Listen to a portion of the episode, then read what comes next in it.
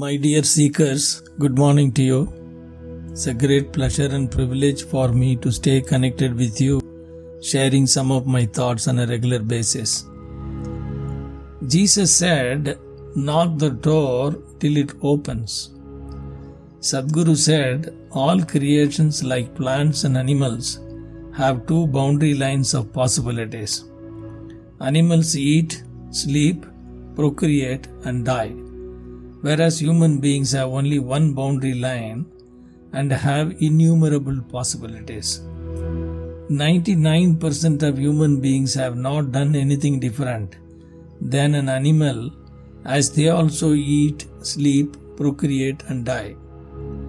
One more we do is living in a perennial misery. Our faculties like memory and imagination are used only as a misery manufacturing machines. Deepak Chopra often says, You are divine, and whatever the Creator can do is possible by you as well. When you are passionate about anything, the universe will conspire to help you to achieve it. What a powerful assertion! I followed this and became a global consulting company chairman from an ordinary draftsman. Hence, never stop knocking the door. Finally, I will end with the one profound message from Dr. Wayne Dyer. A person was living in a hundred room palace but was locked inside in one of those rooms. He tried hard to open the door by constantly pushing it outward, but in vain.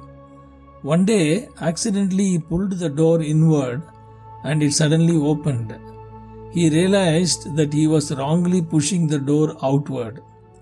What is the moral of the story? Your wealth is inside you, but you are wrongly searching outward. Just turn your attention inward and meditate. The whole world of possibilities will open, materially as well as spiritually. God bless you for a great weekend.